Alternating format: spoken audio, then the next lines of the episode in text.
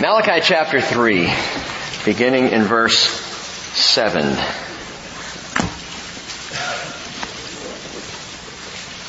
From the days of your fathers you have turned aside from my statutes and have not kept them. Return to me, and I will return to you, says the Lord of hosts. But you say, how shall we return? Will a man rob God? Yet you are robbing me. But you say, how have we robbed you? In tithes and offerings.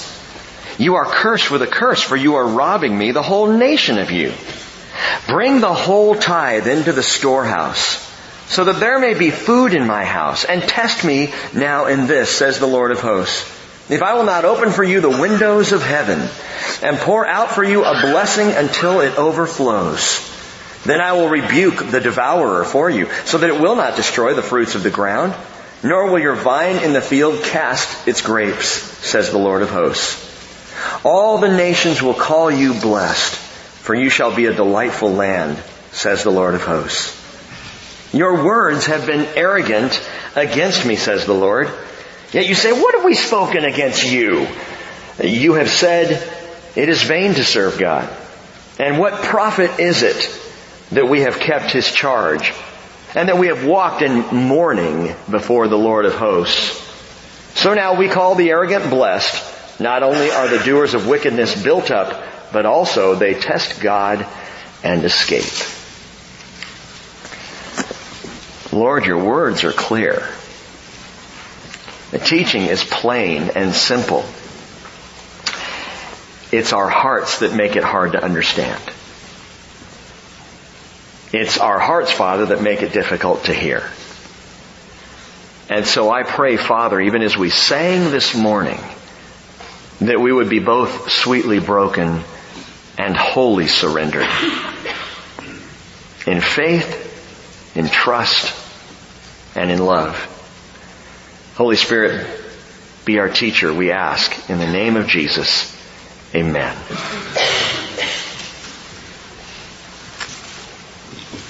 Thanks be to God for his indescribable gift. So Paul conclude, concluded 2 Corinthians chapter 9. Verse 15, thanks be to God for his indescribable gift. Let me say that again. Thanks be to God for his indescribable gift. I heard that phrase uttered three Christmases in a row when I was youth pastoring down in Southern California. For three years in a row, our senior pastor chose that verse as the verse that he would teach his, his Christmas Eve sermon from.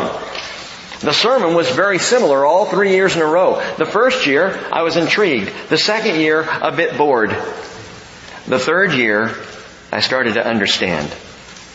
Thanks be to God for His indescribable gift. The birth of Christ into this world was perhaps the most simple, unpretentious, humble, and unadorned birth in all of history. His cradle, a manger full of hay. His first outfit, swaddling clothes. The same type of strips of linen used to wrap newborn lambs so they would not hurt themselves. His nightlight was the stars. There were no attendants, there were no doctors, there were no nurses, no midwives, just Mary, with Joseph perhaps nervously pacing nearby. His first visitors were a few unrelated shepherds from the fields. He didn't even have a baby shower until a couple of years later, and then the people who came were interesting. Three magi, or at least we think three because there were three gifts, may have been more. But magi bearing gifts from the east show up in Bethlehem. What an interesting birth for a child. But it was so simple. And yet the greatest gift ever given. Bar none. What do we need to follow Jesus? Do we need sound systems? Do we need church buildings? Do we need ties? Do we need, what do we need to follow Jesus truly? And the answer is very little. There's a beautiful simplicity in the way God calls His church to follow Him. And all we really need truly are His Word and His Spirit. If we have these two things, we have all we need for life and for godliness. As for the rest, all the other things that take up 99.9% of our lives, Jesus said, do not worry. Saying, what will we eat? Or what will we drink? Or what will we wear for clothing? For the Gentiles eagerly seek after these things, for your heavenly Father knows you need all these things. But seek first His kingdom and His righteousness, and all these things will be added to you. Matthew 6, 31 through 33. The question is, will we take Him at His word? The true question is, and this is convicting for me, I hope it is for you, is do we really believe that, or was Jesus just blowing smoke? When He said, seek first the kingdom and His righteousness, God will take care of these other things. If we believe that, why do we strive so hard after all these other things? Will we take Jesus at His word? In my experience, nowhere is the simple notion of following Jesus more complicated or more confused than in the handling of money, both personally and corporately in the church. And I've seen this in churches now throughout my life. Yet Paul says in 2 Corinthians 2.17, we are not like the many, peddling the word of God, but as from sincerity, as from God, we speak in Christ in the sight of God. We're not even selling the scripture. We're not even out there peddling salvation. We're just sharing the truth of the gospel of Jesus Christ. We're just here to tell people about the greatest gift, the indescribable gift of Jesus come into this world. Jesus himself was raised in a blue collar home. His father Joseph was a poor carpenter. Jesus then became an itinerant rabbi with no place to rest his head. And yet he rocked the stage of history. He changed everything. For the believer and the non-believer alike, this is a different world because 2,000 years ago, a simple rabbi named Yeshua walked the fields of Nazareth. His feet on the shores of the Galilee and the Galilee itself. Because Jesus showed up, everything changed. And yet what did he own? What did he have? What did he leave in terms of prosperity and, and finances, giftings? He left us salvation. If you've got a Bible, and if you have the Holy Spirit of the living God, you are already a force to be reckoned with in this world. And you need very little else to do what you have been created to do, and that is to worship God and to tell people about Him. And it really is that simple. You know, when, when, sound systems get all wonky, yeah, it's frustrating as a musician, but I tell you what, as a pastor, I could really care less. We could turn it off and go a cappella. That would be fine. Because we don't need it to worship God. It's all about the heart. But let's think about the church for a moment when it comes to finances and money. And we're going to talk about finances and money today. It's Money Sunday. Welcome to it. last week was Marriage Sunday. And I realized, by the way, that last week was very difficult for some to hear. I don't apologize, but I do understand. And I hope you heard the compassionate heart of the Lord speaking grace and speaking love and speaking forgiveness and saying, let's start from here and go forward and leave what is past past and the same for today. It's interesting because money and marriage, marriage and money, marriage is a difficult topic because we've messed ours up so much. All of us have. In one way or another, none of us have had perfect marriages. We all have things we wish we could change, we wish were different. But when it comes to money, it's interesting. It's not as an emotional uh, topic perhaps as marriage. It's not gonna, what we talk about this morning is not gonna wound anybody. But it is a tough one to be taken literally. And I guarantee, while you may not be hurt or, or sorrowful in what you hear this morning, there will be some who walk out of here going, I don't agree. I don't agree. And that's your prerogative. But I would ask you to ask yourself the question, why don't you? Not agree with me. I've been praying all week, Lord, get me out of the way and let your word speak truth to us. But ask yourself why you would be defensive against what God has to say in the handling of money. And have that conversation. Be willing, be gutsy enough to have the conversation with God. Why is this bugging me? If in fact it does bother you. David Levy wrote in his commentary on Malachi, he said, nowhere does scripture teach that God's work is to be supported by unbelievers, by gimmicks, by church raffles, by rummage sales, by bake sales, by car washes, coercion by church leaders, or stewardship campaigns. These kinds of fundraising seem inconsistent with the grace-giving principles of the Word of God. You want the New Testament example of how it's supposed to work, how a, a, fellowship is supposed to function? Acts chapter 4 verse 32 says, the congregation of those who believed were of one heart and soul, and not one claimed that anything belonging to him was his own. But all things were common property to them. Oh, that sounds like communism. Oh, this way preceded communism. Acts 4.34 says, For there was not a needy person among them all. Are there needy people in the bridge? And if so, why? There was not a needy person among them all. For all who were owners of land or houses would sell them and bring the proceeds of the sales and lay them at the apostles' feet and they would be distributed to each as any had need. So this morning, Glenn's going to be in the back with a table and we're just going to start taking, you know, mortgages, whatever you'd like to give. But that's the way they did it. And there was something marvelous in the first century church, I think a recognition of the imminence of Christ's return that made them really care less about what they had on earth. And though it's been 2,000 years, I believe the Lord still calls us to live that way. Not to care so much about the things of earth, but to start to care about the things of heaven. And to use the things of earth, whatever we have, to benefit the kingdom rather than ourselves. Now, when it comes to the church and finances, we made several promises to the Lord when He first started the Bridge Fellowship.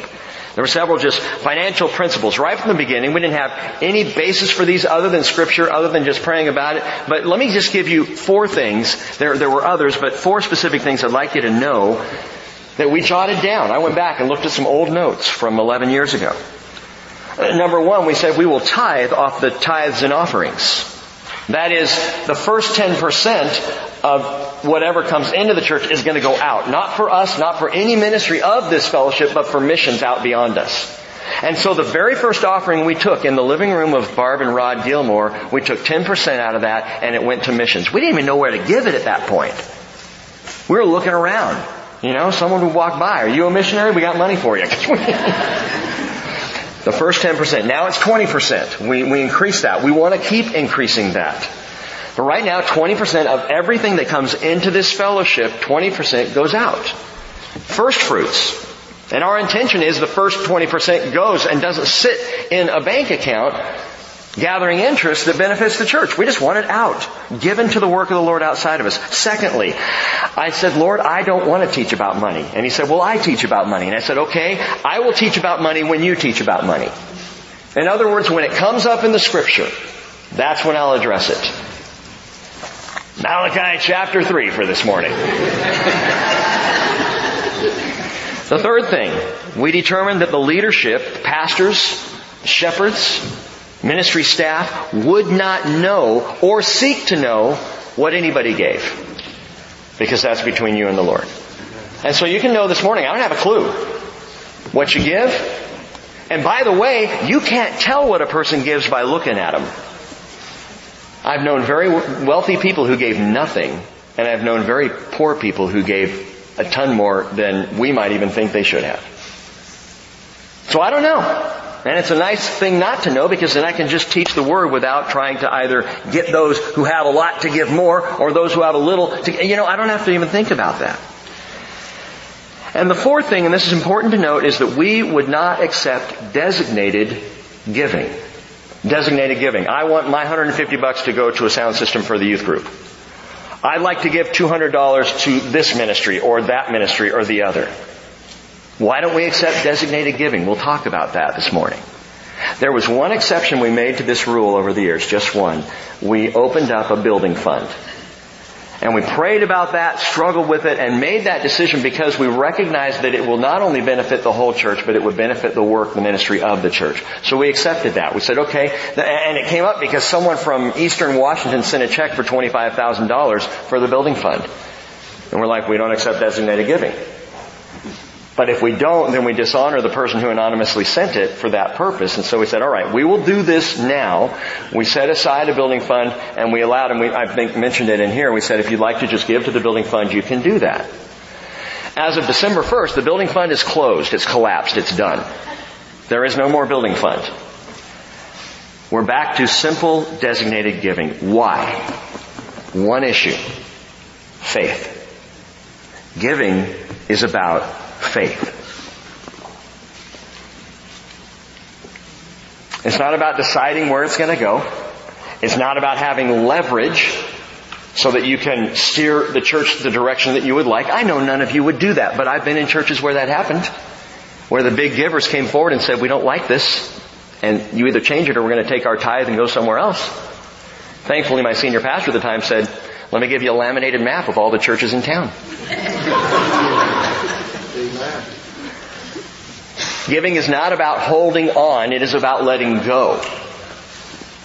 And by the way, I just need to address this. I don't know who did this. I don't want to know who did this, but beloved, the offering boxes that, in, that are in the back are not complaint boxes.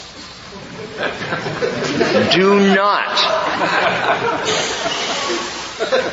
Now let me be, let me be very serious because I was angry. I was angry. Somebody dropped a note in one of the boxes with a complaint on it, and I was angry. Why would Rick be angry about that? I don't mind your complaints. Hey, if you got a complaint, bring it to me.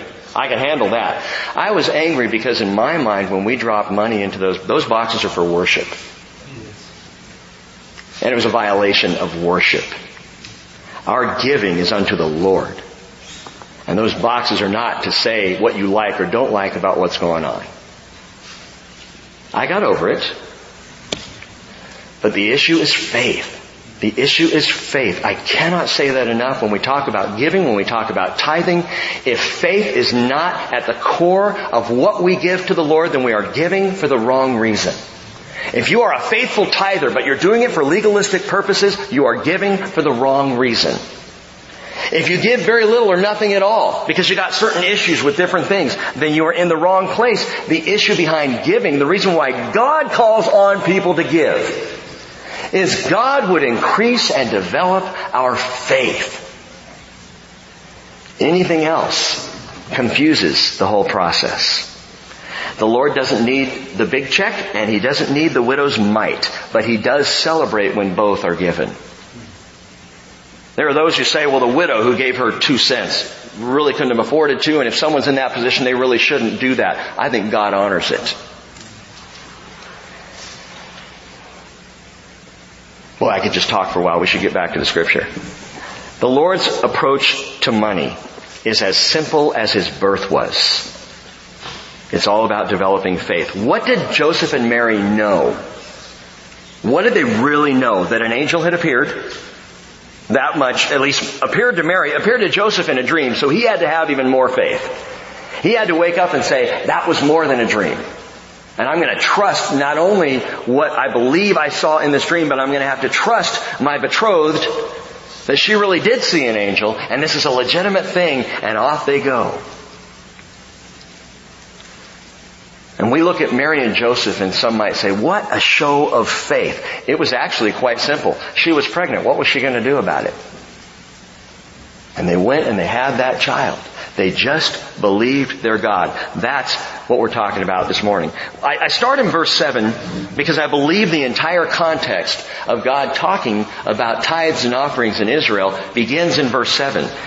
The entire context is a response to a question that God knew was in the hearts and minds of the people in verse 7. From the days of your fathers you've turned aside from my statutes, you have not kept them.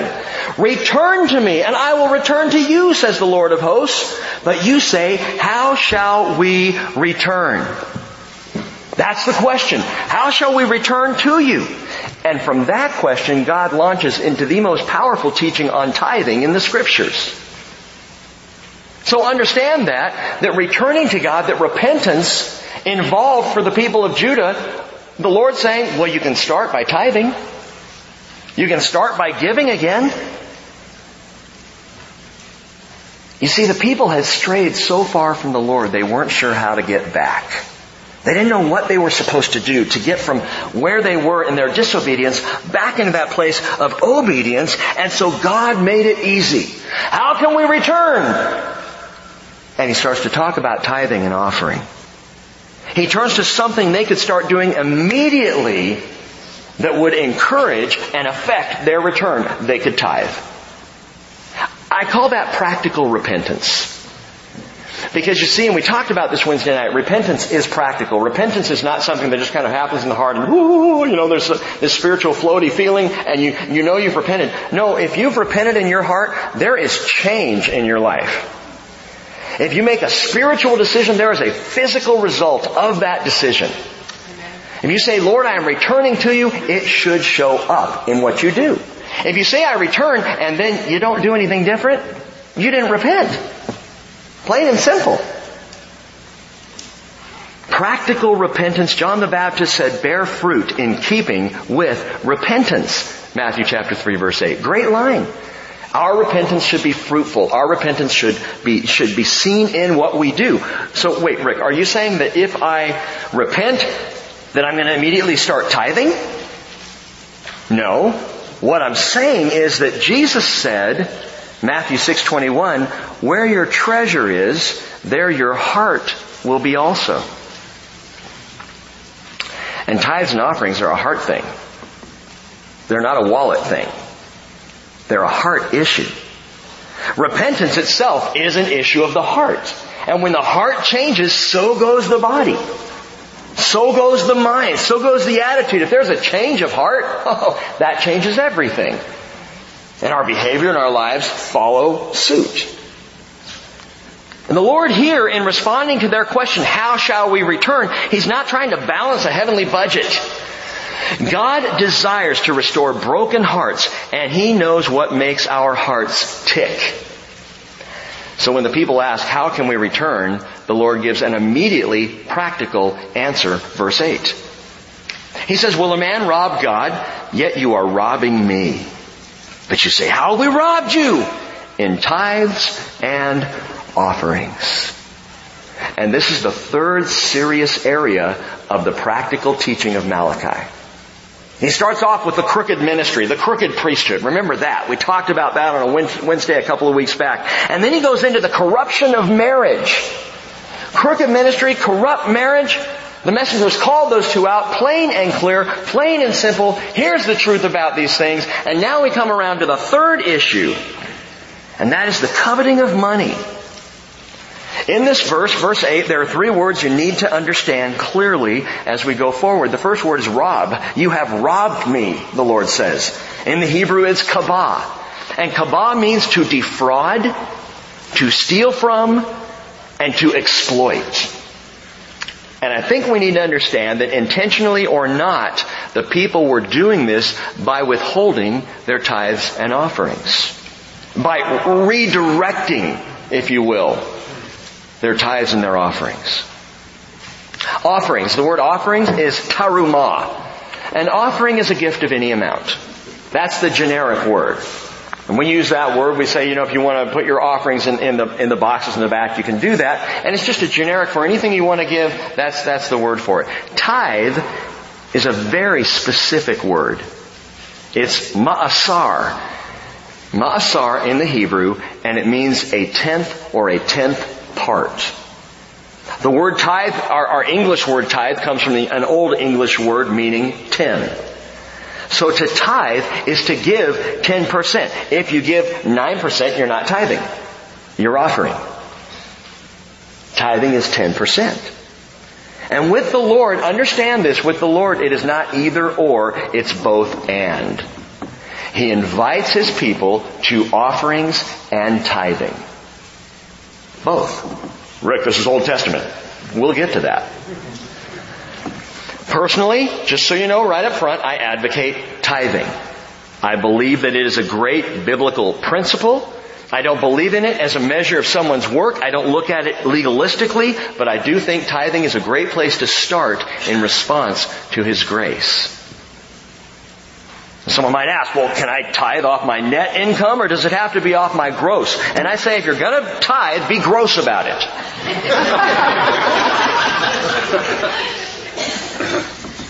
if you're splitting hairs there, realize you cannot outgive God. You just can't do it. Now, that's a scary thing. It's a scary thought. Can I outgive God? Is anybody really willing to give that a test? I'm going to start giving 50% of everything He gives me and see what happens. Anyone willing to do that? Show of hands. we, we shudder to think about doing something like that, but the Lord says, I'll take care of you if you, if you seek first the kingdom and, and my righteousness. So you've got the people robbing God of both offerings, gifts of any amount, and tithes, a tenth part. By the way, other people will say, can I tithe in two different areas? Can I take my 10%, can I designate 10% of my income and give 2% to the church and 3% to this missionary organization and, and 4% to Compassion International? Can I do it that way? Well, you can do whatever you want. Okay? But please understand this. First of all, it's not your tithe. Can I divide up my tithe? It's wrong thinking. It's not yours. Secondly, if I decide where the giving is going, I nullify the faith aspect of tithing. Now you may not have intended to do that, but if I designate where it goes, faith is not the issue. Charity is the issue. And that's wonderful. Please don't get me wrong. It is glorious to give. It's wonderful to, to we, we have opportunities to, to support compassion children. You know, we have our homeless ministry. We even have a giving tree out there. Those things are one, you can do these things. And we encourage generosity. I think generosity is a part of grace. But if you are designating some aspect or part or all of your tithe to different areas, it's not a tithe by faith anymore. It's just you being generous. And there is a difference. Okay, so wait a minute. You're saying that I give 10%, to the church and I'm just supposed to trust some church leader to take care of it? Yep. That's exactly what I'm saying. Well, I'm not sure I trust all those guys. You think God is unaware of where the money's going? In fact, if you ever get concerned about church leadership and their, and their giving and how they take care of what is put in the tithe boxes, remember Ananias and Sapphira? Acts chapter 5, read the story. The Lord knows where your money is and where it's going. And He knows where every dime put in the offerings to the Bridge Fellowship goes. He knows. And I promise you, and it makes me shudder, but I promise you, He will call to account every financial decision made in this church. You don't have to. That's not even your concern, or my concern as someone giving here at the bridge. My concern is do I trust the Lord by faith? That's the issue of tithing. But they're robbing God in terms of their tithes and offerings. Now again, I'm not, I'm not, telling you to give because you trust the church leaders so much. I hope you do. I hope we've got some good guys. I think we do. But you don't give because the shepherds in this fellowship are the shiniest coins in the purse. You don't give because, oh, they all have MBAs, you know. These, these guys are sharp, marketplace, financial, experienced guys. I mean, they know what they're doing. Some are. Many of us are not. Some are, are very sharp when it comes to figuring out the, the stewardship side of things, and, and others don't have a clue. But I'll tell you what, I'll take Les Dams over Les Schwab any day of the week. I would rather pray with less than crunch the numbers. So why should I let someone else decide where my, uh, uh, I'm sorry, where God's money goes? Because tithing again is an issue of faith, not charity. Let me make this clear again. We have a giving tree out here in the foyer. This is Leslie's idea this year. She has a huge heart.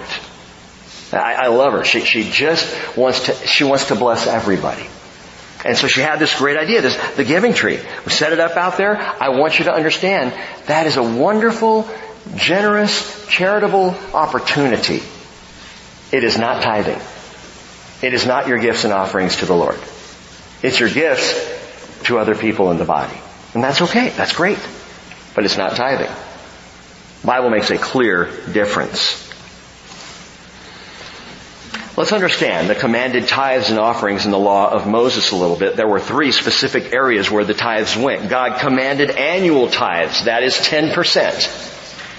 He commanded festal tithes, another 10% for certain festivals when the people showed up. And he commanded third year tithes. Every third year there was an additional tithe that went into it along with the sacrifices of the people that they had to bring up to Jerusalem for the different ceremonies and numerous other opportunities within Israel to give, it all added up to an average of 23% of their annual income, not 10%.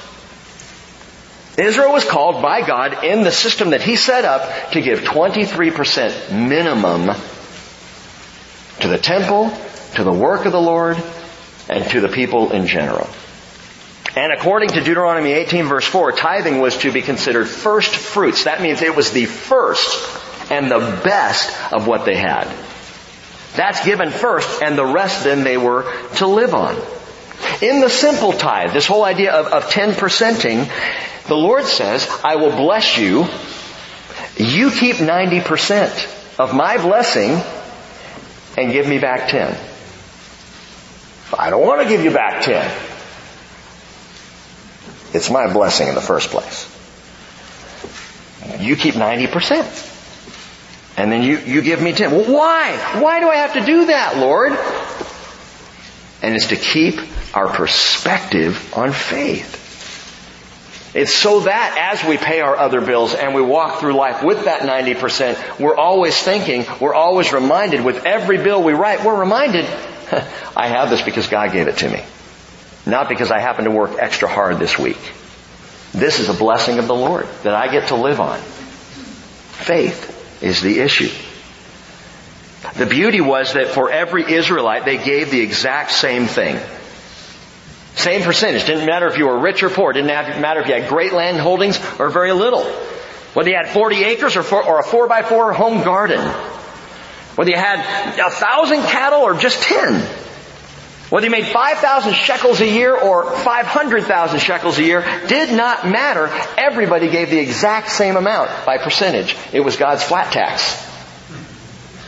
10% for everybody. Actually in Israel, 23% for everybody. So everybody's in the same exact place. Let me just ask you this. I'm going to throw it out there because I need to throw out a little bit of guilt this morning or I will not have done my job. Is it fair pure fairness that there are some people in this fellowship that tithe and go way beyond that and others who give nothing. Is that fair? I mean, by the standards of fairness, no, it's not. I'm not saying that so you walk around feeling guilty, but the truth is God said, let me just make it easy for you. If everybody gives the same amount, that would not be fair. If God said on an annual basis, I want everybody to give at least $500, well, if you made $1,000 that year, that would be tough. That would be half of everything that you made. So God says, let's not play that game. 10%. And then it's the same across the board. And yet the reality is in most churches, and I don't know in our church because I don't know what people give. Thank you, Lord Jesus, for that one. I don't know. But the reality in most churches is a small percentage of people give most of the money while the rest of the people don't give much at all. Frankly, I'm not concerned about what goes into the boxes in terms of church finance. What I am concerned about, and what the Lord calls each one of us to be concerned about, is our own personal faith. And as pastor in this fellowship, I have a concern for your faith, which is why we're talking about this in the first place. If you don't get anything else this morning, understand tithing is a faith issue. It is about your faith. And if you have an argument about that, don't argue with me, you argue with the Lord because He's the one who set it up that way. It's a faith issue. It is a faith issue. Did I say it was a faith issue? Okay, just want to be clear. Nehemiah chapter 13 verse 10 Nehemiah, in the days of Malachi, had discovered what was going on. He says the portions of the Levites had not been given.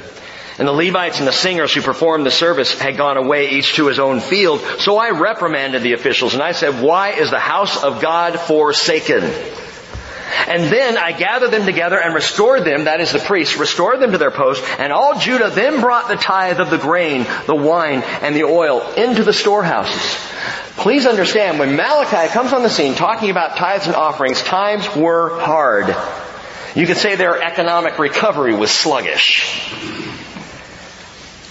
And most probably thought, we just can't afford to tithe. Don't raise your hand. I'll tell you what, I'll just raise my hand. I can't tell you how many times in my life I've had that exact same thought. I just can't afford to tithe. I can't afford it, Lord. And as a matter of fact, and I will confess to you, there are times when I'm sitting there about to write the check, and what goes through my head is exactly this. Your gloriously faithful pastor thinks to himself, wow, I could really use this right now. And I always invariably hear the Lord say, go ahead. That's fine. You can use that. You know, if you want to rely on yourself, go ahead. Or you can rely on me to take care of it. Your call. I go through that process often. That's how I know tithing is a faith issue more than anything else. I can't afford to tithe. The Lord says, by my reckoning, you can't afford not to.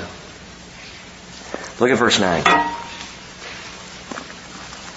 How many of you love the book of Malachi so far? Just wondering. Verse 9. You are cursed with a curse, for you are robbing me, the whole nation of you. You can read that one of two ways. You can read that God angry, pointing a finger, you're cursed with a curse. Curse you for not tithing to me. Or you can read it as an actual fact. You're cursed here. Because of what you're doing, you are cursing yourselves. You are bringing hardship on yourself. You see, their thinking was messed up in Judah at the time. They weren't thinking, they weren't tithing because things weren't going well, and the Lord says things aren't going well because you're not tithing. It's the opposite of what you think. Translation for tithing, trusting. Things are not going well because you're not trusting me. You're trusting in yourselves. And look at what's going on. Deuteronomy 28 verse 15, Moses said, It shall come about if you do not obey the Lord your God to observe to do all his commandments and his statutes with which I charge you today, that all these curses will come upon you and will overtake you. And among those commandments were the commands in Israel, the Mosaic legal commands to tithe. And recognize that when, when the Lord says you're cursed every one of you, He's talking from a legal perspective. They're not doing what they said they would do. The people accepted the law and the covenant. They received it from the Lord. They said, yes Lord, we accept this. And then they didn't do it. So there was a violation legally going on. It's different in the church today, and, and I'll get to that. But in that, those days, they were under curse because they were not keeping their part of the covenant. You may recall this when we were reading Haggai chapter 1 verse 6. The Lord says, you've sown much, but you harvest little. You eat, but not to be satisfied. You drink, but not to become drunk. You put on clothing, but no one's warm. He who earns, earns wages to put into a purse with holes. Thus says the Lord of hosts, consider your ways. Might there perhaps be a connection between solvency and sanctification? Wait, Rick, so you're saying if I'm struggling financially, all I have to do is give and it'll all get better? No. I'm not. Don't hold me to that. Rick, I started tithing two weeks ago and I lost everything. Okay. So, are you still alive? Are you still here? Did you have something to eat today? You have clothes to wear today? You have a place to rest your head tonight? And by the way, if it's no to any of those things, please see me or Brian and we will make sure you do.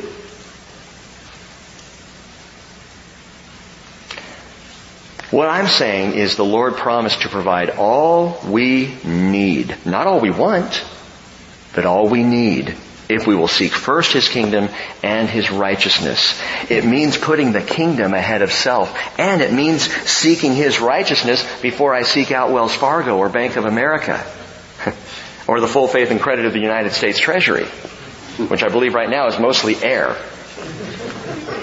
2 Corinthians chapter 9 verse 6, Paul says, He who sows sparingly will also reap sparingly. And by the way, that is a New Testament promise. That's not Old Testament. If you sow sparingly, you will reap sparingly, and he who sows bountifully will also reap bountifully. Each one just as he has purposed in his heart, not grudgingly or under compulsion, for God loves a cheerful giver. I've told you before that word cheerful, great word. It's hilarion in the Greek. That's where we get the word hilarious. God loves a hilarious giver. God loves the one who, as they're dropping the check into the box, is going, yeah! Wouldn't that just be hilarious if somebody did that? I can't wait to get to church and put the, yes! Dancing a little jig. What are you doing, man? I'm hilarious. Don't be weird on me. There's enough of that going around. God loves a cheerful giver, someone who's joyful in it, someone who says, yes, I know when I'm, I, man, I trust the Lord in this. And by the way, when you give to the Lord, it should be an act of worship. Amen. A joyful time where you're going, as I'm letting go of this, I know, I don't know how, but I know you're gonna, you're gonna take care of things. One way or the other. I know you got me. You see, Paul says in 2 Corinthians 9 verse 8, God is able to make all grace abound to you so that always having all sufficiency in everything, you may have an abundance for every good deed. And I'll tell you this much, tithing, and I'm talking, yes, 10%ing, can put a measure of peace into your heart financially like nothing else. It's the best financial advice I can give for a marriage where there is conflict over money. Husbands and wives, please hear me on this.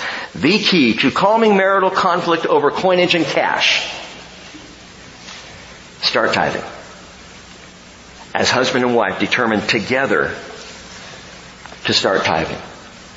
We can't possibly afford to, Pastor Rick. You don't understand. No, I, you're right. I don't know what your financial situation is, but he does. Well, why should we start tithing when we're struggling financially? Because it submits the almighty dollar to the almighty God. It forces you into a position where you have to trust Him rather than yourself to get out of the mess that you may or may not be in. Faith. Verse 10. The Lord says to Israel, and I do recognize he's speaking to Judah. Bring the whole tithe, not part of the tithe, not the partial tithe. Bring the whole tithe into the storehouse so that there may be food in my house. And test me now in this, says the Lord of hosts, if I will not open for you the windows of heaven and pour out for you a blessing until it overflows. The storehouse was the temple. God set the pattern, I believe, right there. Bring it to the temple that it might be distributed out from there. What if the priests are crooked? Doesn't matter. We already saw that they were crooked. That was not the issue. God will deal with the priests. The issue is you, people of Judah. The issue is you, individual. Bring the whole tithe into the storehouse. Bring it there to the temple. And we see the same principle applied by the apostles to the church. That they saw that as that's a, that's a great principle to follow. Not a legal command, but a great principle. 1 Corinthians 16 verse 1, Paul says, Now concerning the collection for the saints, as I directed the church of Galatia, so do, all, so do you also. On the first day of every week, each one of you is to put aside and save as he may prosper, so that no collections be made when I come. When I arrive, whomever you may approve, I will send with them with letters to carry your gift to Jerusalem. In the first century church, everybody brought it the first day of the week. They gave their offerings. They collected it all together. Paul shows up. They put it all together in a bundle and they sent it off to Jerusalem and it was distributed from there. Where'd they get that idea? Bring it to the storehouse. Bring it to the temple to be distributed from there. It was a collection for distribution and understand, once it was given by the people, it was hands off Bring it and leave it. That's tithing. That's faith. You don't sit there and worry about how it's being spent. You don't sit there and look and go, did they buy that sound system with my money? My response would be, no. They bought that sound system with God's money. Turn in your Bibles over to Matthew chapter 6. One book over, Matthew chapter 6. Verse 1. Jesus is midway through the Sermon on the Mount. He's talking about the citizenship of the kingdom, how people of the kingdom will function and how we can function right now should we choose to. Verse 1, beware of practicing your righteousness before men to be noticed by them, otherwise you will have no reward with your Father in heaven. So when you give to the poor, do not sound a trumpet before you as the hypocrites do in the synagogues and in the streets, so that they may be honored by men. Truly I say to you, they have their reward in full. But when you give to the poor, do not let your left hand know what your right hand is doing, so that your giving will be in secret, and your Father who sees what is done in secret will reward you. By the way, that's part of the reason we don't pass plates. Because we just don't want it to be a visible thing where people can see what you drop in there or where you can flick the bottom of the plate and make it sound like you did drop something in there. I grew up in church. I know all the tricks. But this whole idea of determining to give, and please hear me on this, whatever your response is to what the Lord teaches you this morning is between you and Him. You will not be getting a phone call from any leader in this church going, well, what's your decision?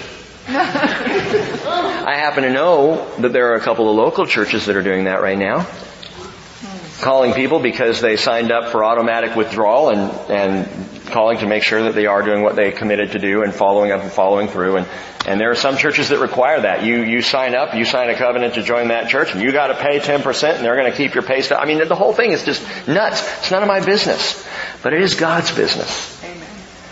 And to me, that puts a greater weight of authority than if every single shepherd at the bridge knew what you gave personally. Because God does. And Jesus says, don't let your right hand know what your left hand is doing. Man, when you give, you give and you don't, no one else needs to see it. Bring it to the storehouse that his work might continue. The Lord says through Malachi to overflow. Back in Malachi, verse 10, this is the time, and so interesting to me, the Lord says, now test me in this. That is rare. It's extremely rare. Usually testing God is completely frowned upon. Jesus quoted Deuteronomy to the devil when he was in the wilderness. Deuteronomy 6 verse 16, he quotes in Matthew chapter 4 verse 7, and he says to the devil, you shall not put the Lord your God to the test. So in Deuteronomy 6 verse 16, the Lord told Israel, don't test me. Do not put the Lord your God to the test. But right here he says, test me in this in this absolutely rare and unique moment in scripture, God says, it's okay. Go ahead. Test me. I could find only one other time, by the way, in the entire Bible where God said, test me. Just one. Want to know where it is? Isaiah chapter 7 verse 12. The Lord spoke to Ahaz saying, ask a sign for yourself from the Lord your God. Make it as deep as Sheol or as high as the heaven. But King Ahaz said, I will not ask, nor will I test the Lord. And then he said, Listen now, the Lord said, Listen now, O house of David. Is it too slight a thing for you to try the patience of men that you will try the patience of God as well? Therefore, the Lord will give you a sign. Ahaz wouldn't ask for a sign. Why? Religion. Oh, I won't do that, Lord. The Lord said, do it. And Ahaz said, no, that would be against my religion.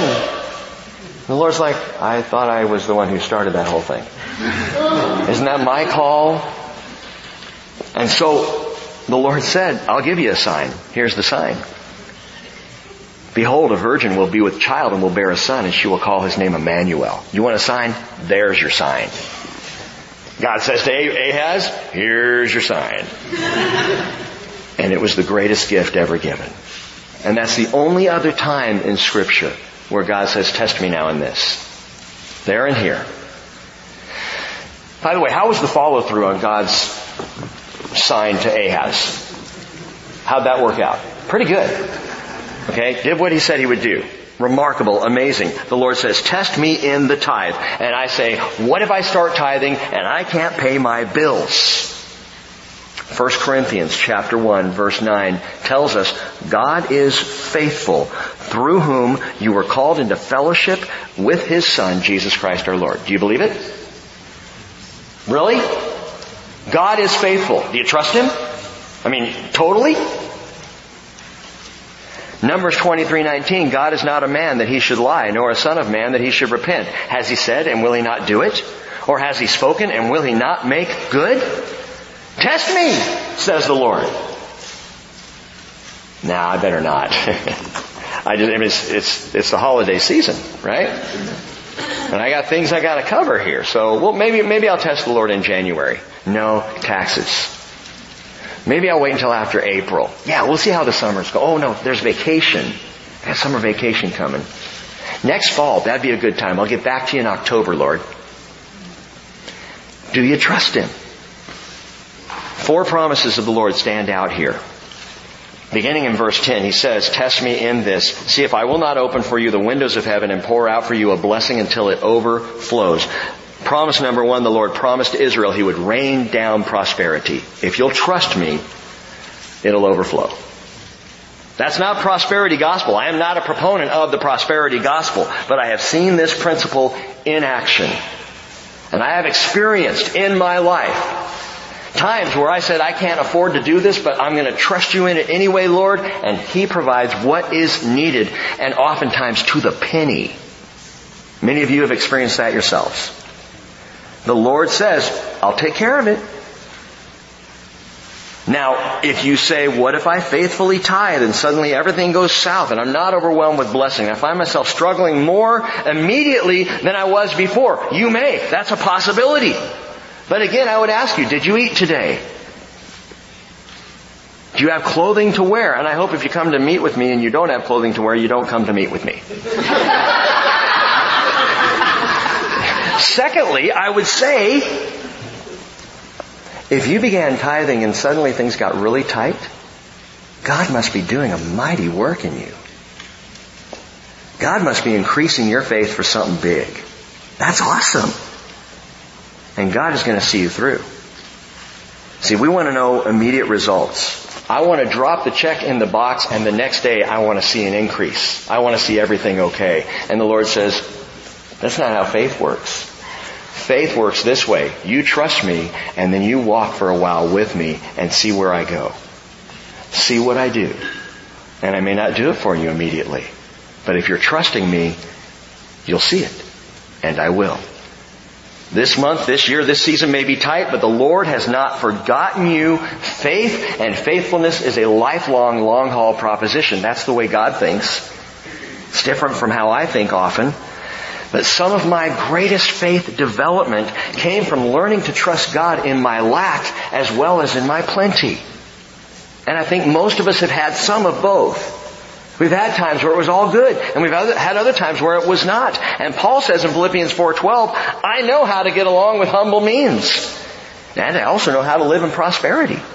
In any and every circumstance, I have learned the secret of being filled and going hungry, both of having abundance and suffering need. He says, I can do all things because I'm strong, because I'm a good steward, and because I know how to handle life. No.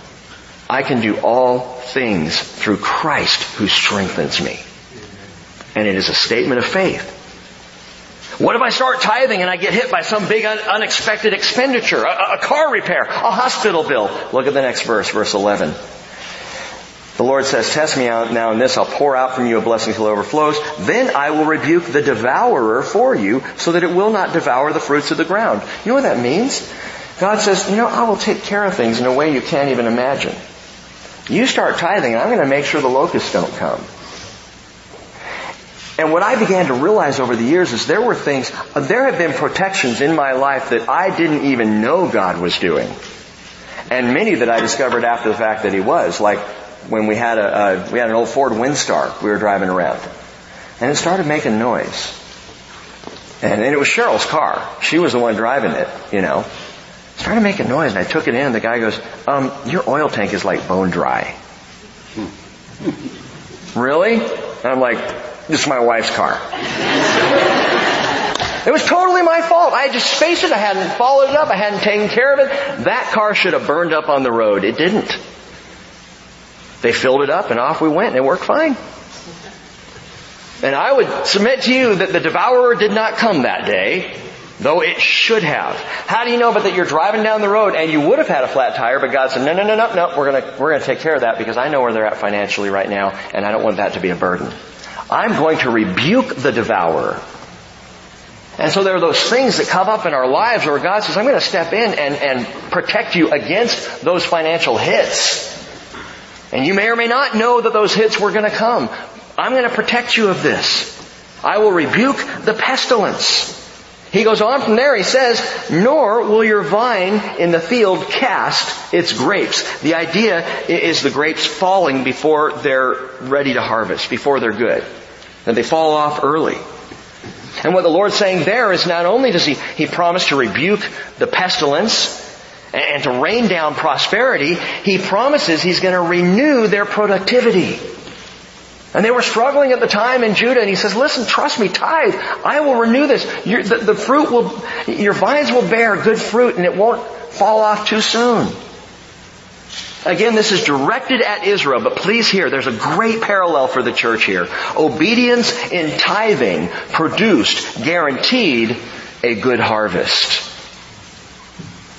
We talk an awful lot here at the Bridge Fellowship about evangelism, about sharing Jesus with other people. You want to guarantee a good harvest for the kingdom? Get involved with tithing. Let's put our money where our faith is. And let's say together, as a body, as a collective group of people, we're gonna, we're gonna seek the kingdom first because we know God wants to save people and bring them into the kingdom. And in Israel, he said, if you will tithe, I will increase your harvest. Perhaps part of the reason the Lord is moving slowly and increasing a harvest is because the people don't tithe. And he's waiting for a people to trust him before he starts bringing newbies into the fold. 2 Corinthians 9 verse 10, Paul said, Now he who supplies seed to the sower and bread for food will supply and multiply your seed for sowing and increase the harvest of your righteousness. Like Jesus, we can say our food is to do the will of him who sent us. John 4, 34. Look at verse 12. All the nations will call you blessed, for you shall be a delightful land, says the Lord of hosts. Here's the fourth promise. The Lord promised Israel He would restore national prominence. If you will trust me in your giving, in your tithing, in your offering, if you will do it my way instead of your way, the nations surrounding you will call you blessed. They will look at you and say, the Lord's doing something there. And I truly believe if we trust the Lord in our giving, in our offerings, in our tithing, people will wonder about the bridge. They will not wonder at our wealth but at the state of our blessedness and our trust in the Lord God. He says he'll do that. It recalls to me that, that other verse of Jesus on the, in the Sermon on the Mount, Matthew 5, 16. Let your light shine before men in such a way that they may see your good works and glorify your Father who is in heaven. I thought we were talking about giving, Rick. We are. The light shines brighter when the heart is right. And our response to the Lord in giving is a heart issue. It's a faith issue. It's a trust issue. Alright, so let's get down to it. Should Christians tithe? Because Rick, I see it as an Old Testament thing. Should Christians tithe? Should 10% be the standard of giving for a follower of Jesus Christ? And my response is I think that's a great place to start to start. What, you mean you're, you're, you're, we, we should give more? Well, that's between you and the Lord. But I think it's a great place to begin. And I have heard, trust me, I have heard all of the arguments against tithing. I've heard them. It was the law of Moses and we're under grace. Okay? Both Abraham and Jacob determined to tithe to the Lord and they were pre-law. I don't think they were pre-med, but I know they were pre-law. Abraham in Genesis 14, 20. Uh, Jacob in Genesis 28, 22 said, I'm going to give a tithe of all I have to the Lord. Abraham actually gave it to Melchizedek. Well, that's another sermon for another time. We'll get there. Hebrews. We'll get there. Jacob said to the Lord, I will give you a tenth of all I have. That wasn't part of the law. That was a decision of the heart that Jacob made. Pre-law. And post-law, Jesus said, Luke 11:42, "Woe to you Pharisees, you pay a tithe of mint and rue and every kind of garden herb." In other words, you're tithing down to the nth degree.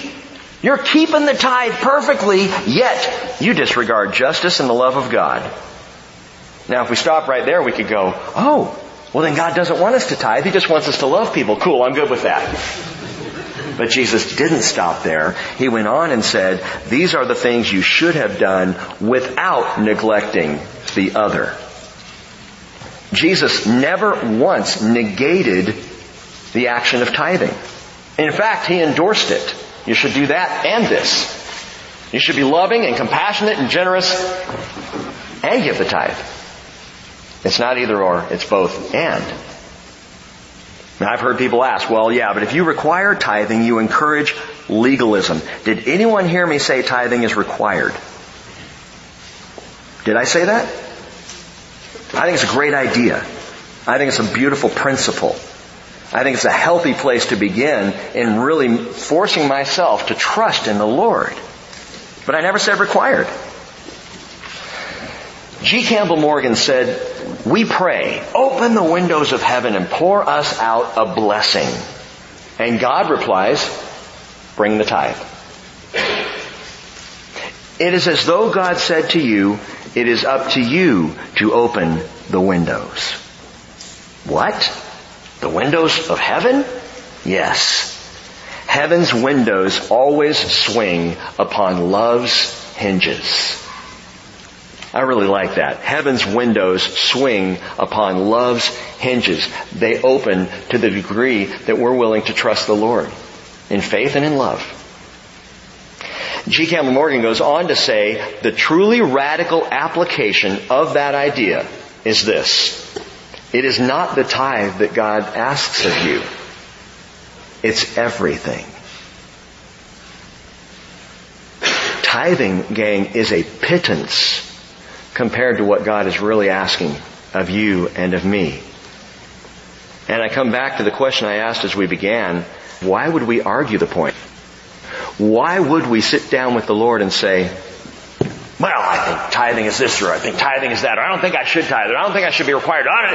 The second we enter into a combative stance with the Lord about our giving, we got a hard issue going on. And we gotta deal with that. And the only reason I'm willing to sit up here and talk about money with you this morning is not because I've got it all down. I don't. It is because the Lord is trying to tap each and every one of our hearts. He's trying to work in our faith. And note what happens. Verse 13, your words have been arrogant against me, says the Lord, yet you say, what have we spoken against you? And you have said, it is vain to serve God. And what profit is it that we have kept His charge? What good is tithing? What good is giving? It's vain. It doesn't do me any good at all. That's what the people were saying. And that we have walked in mourning before the Lord of hosts. My life has been hard. Why should I even start to give to God or the church? That's what they were saying in Judah.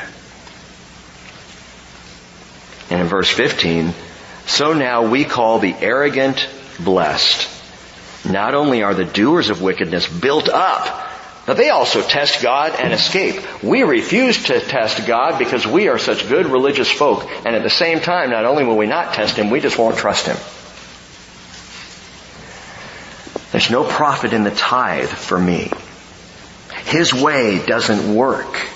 The wicked have it better. You see how twisted a lack of faith becomes? That's where the mind goes when faith is not introduced into the heart. It becomes convoluted and complex and confusing. And there's a simple answer to all of this. Just do it God's way. You cannot deny, whether you think it's an Old Testament principle or not, you cannot deny the principle of tithing is presented in scripture as a healthy way to trust the Lord with your finances. So do it God's way. Not as a requirement, but recognizing that God gave the greatest gift he could possibly have given. Wrapped up in swaddling clothes and laid in a manger, God gave his whole self. All that he was, all that he is, he has given. And he says to you and says to me, how much do you trust me? How much of yourself are you willing to give to me? Thanks be to God for his indescribable gift.